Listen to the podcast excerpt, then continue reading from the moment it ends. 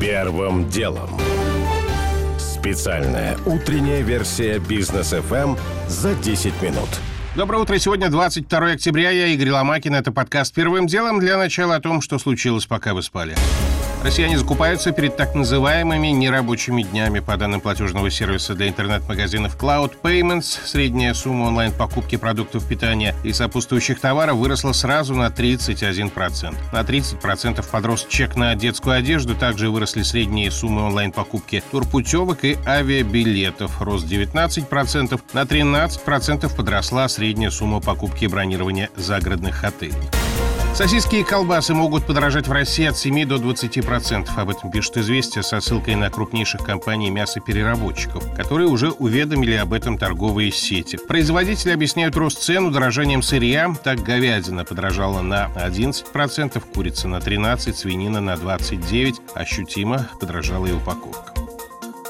Операцию на сердце провели ректору Московской высшей школы социальных и экономических наук Сергею Зуеву. Об этом сообщает ТАСС со ссылкой на его супругу. Угрозы жизни нет. Глава Шанинки обвиняется сейчас в хищении 21 миллиона рублей. На прошлой неделе суд поместил его под домашний арест.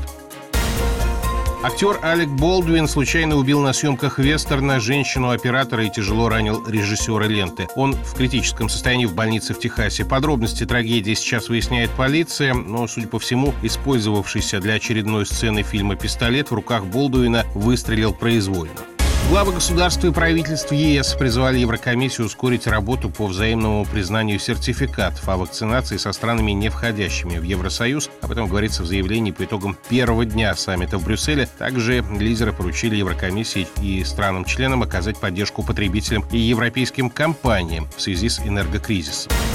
США пришлось отложить испытания гиперзвукового оружия. Как сообщили источники Рейтер, ракета-носитель не смогла взлететь. Пентагон информацию подтвердил, но уточнил, что проблемный ускоритель сам к гиперзвуку никакого отношения не имеет. Очередной российский клуб проиграл в футбольных Еврокубках. «Локомотив» дома уступил «Галатасараю» 0-1 и остался на последнем месте в своей группе в Лиге Европы. Теперь шансы на выход в плей-офф у москвичей чисто теоретические. Первым делом.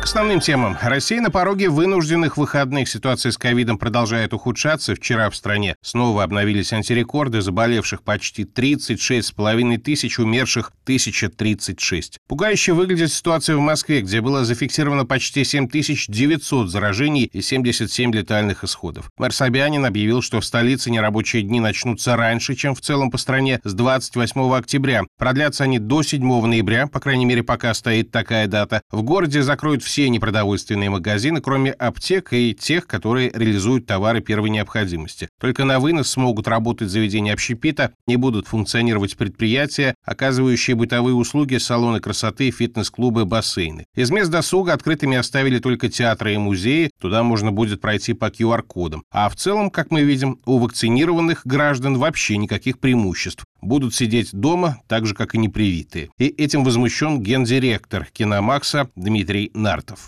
Отсутствует воспитательный эффект. Весь мир вводит ограничения для непривитых граждан, а у нас почему-то те, кто был послушен и имел высокую социальную ответственность, они пошли, привились, и все вместе теперь будут сидеть вот в этих вынужденных выходных. Народ только-только раскачался, более-менее, с учетом всех ограничений, стали ходить. Кино у нас тут на носу, колоссальные премьеры. Это все сейчас развалится просто. Вместе с Москвой на невеселые каникулы уйдет в четверг и Московская область. Другие регионы тоже определяются с планами, и пока самое радикальное решение пришло из Смоленской области. Там первыми в стране ввели QR-коды для посещения гипермаркетов и универмагов. Правда, это не значит, что непривитым будет нечего есть, объясняет журналист из Смоленска Анна. Речь идет о супермаркетах, которые находятся на территории торгово-развлекательных центров. Люди, в общем-то, были уже к этому, по сути, готовы. Единственное исключение в том, что теперь и вход в торговые центры уже по QR-кодам, а не просто осуществление покупок.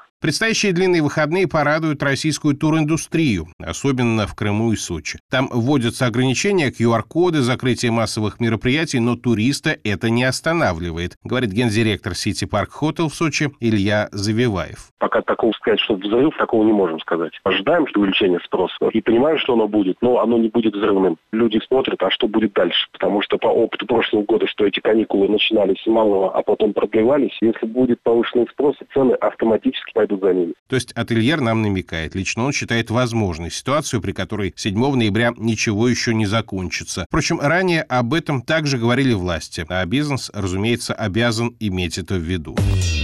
Первым делом.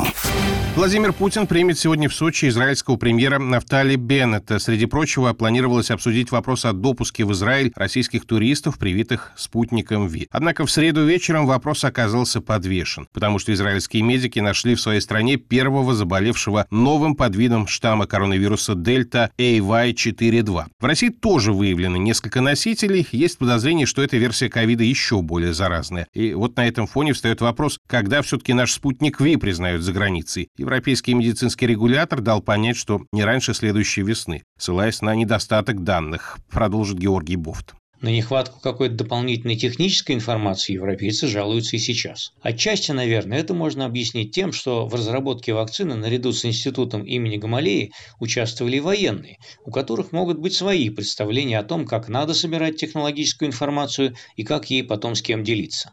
Еще, вероятнее, более общее объяснение. Российские разработчики просто не имеют опыта регистрации отечественных препаратов в Европе, не говоря уже об Америке. Поэтому идут во многом нехоженными бюрократическими тропами. Впрочем, что касается инспекций на местах, то наши регистраторы сами уже давно проводят такие инспекции в той же Европе, во всех местах производства препаратов, предназначенных для России. Так что тут ничего неожиданного нет. В любом случае, ЕС явно не торопится, отнеся теперь самый ранний срок регистрации вакцины на первый квартал следующего года. На этом фоне вопрос о том, пошел бы процесс быстрее, если бы у нас с Евросоюзом были нормальные политические отношения, звучит риторически. Они из сертификации газопровода «Северный поток-2», ведь тоже не торопятся. А мы не торопимся заливать ту же Европу какими-то сверхнормативными поставками газа, чтобы сбить цену. Все строго по контрактам и правилам. Сухо так, по-деловому, по-бюрократически. Георгий Бовт. Первым делом. Банки просят перенести срок внедрения услуг с использованием биометрических данных. Речь о единой биометрической системе ЕБС, которую развивают ЦБ и Ростелеком, и в которую, по идее, должны отдавать собранную у клиентов биометрию все кредитные организации. При этом недоверие к системе понятно. Если ваше лицо и голос, а потом и деньги похитят у вашего банка, он и будет отвечать. А если данные утекут из этого общего котла? Скепсис разделяет президент группы InfoWatch Наталья Касперская. Не очень понятна модель использования, куда эта биометрия и каким образом она будет передаваться, путь в один конец. То есть ты сдал биометрию и все. Вот, допустим, не хочу я больше, чтобы моей биометрией кто-то пользовался. Как мне оттуда убрать? Предположим, у нас есть биометрические данные всех граждан страны. И мы можем выбирать тех граждан, которые нас особенно интересуют. И получая видеопоток от этих граждан каким-то другим способом, например, на улице, потому что это же общедоступные данные, мы же лицо свое носим, и дальше подменять видеопоток. И предъявить его, например, в банке. Предъявлять будут там, где речь идет о больших деньгах. Полностью интервью с Натальей Касперской на Business FM сегодня после 7 вечера. В Москве частота 87,5. В интернете сайт bfm.ru.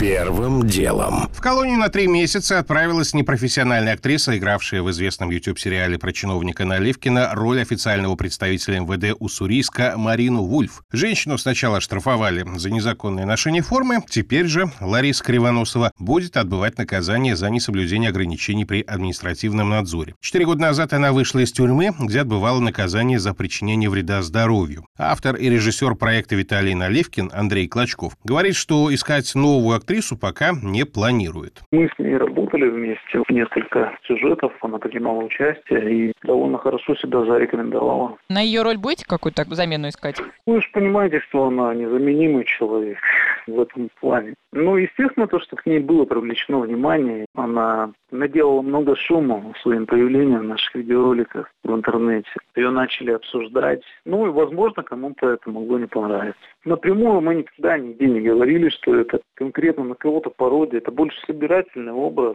Заметим, что экранная Марина Вульф была в звании генерала, при том, что реальный руководитель МВД Уссурийска просто полковник. Первым делом. Уже не успеваю рассказать подробно о том, как патентные тролли через суд запретили продавать в России практически все современные смартфоны от Samsung, утверждая, что компания в своей платежной системе незаконно использует ее патент. Пока, правда, решение в силу не вступило. о том, что в Москве снова наблюдается рост интереса к вакцинации, тестам на антитела и ПЦР, выясняем, надолго ли, и о том, что ЦБ сегодня объявит очередное решение по ставке. И подавляющее большинство экспертов уверено, ее опять поднимут, скорее всего, на 0,5% до уровня 7% с четвертью. У меня пока все. Это был Игорь Ломакин и подкаст «Первым делом». Кому мало, переходите в бродкаст. Наш следующий выпуск утром в понедельник. «Первым делом». Специальная утренняя версия Business FM за 10 минут.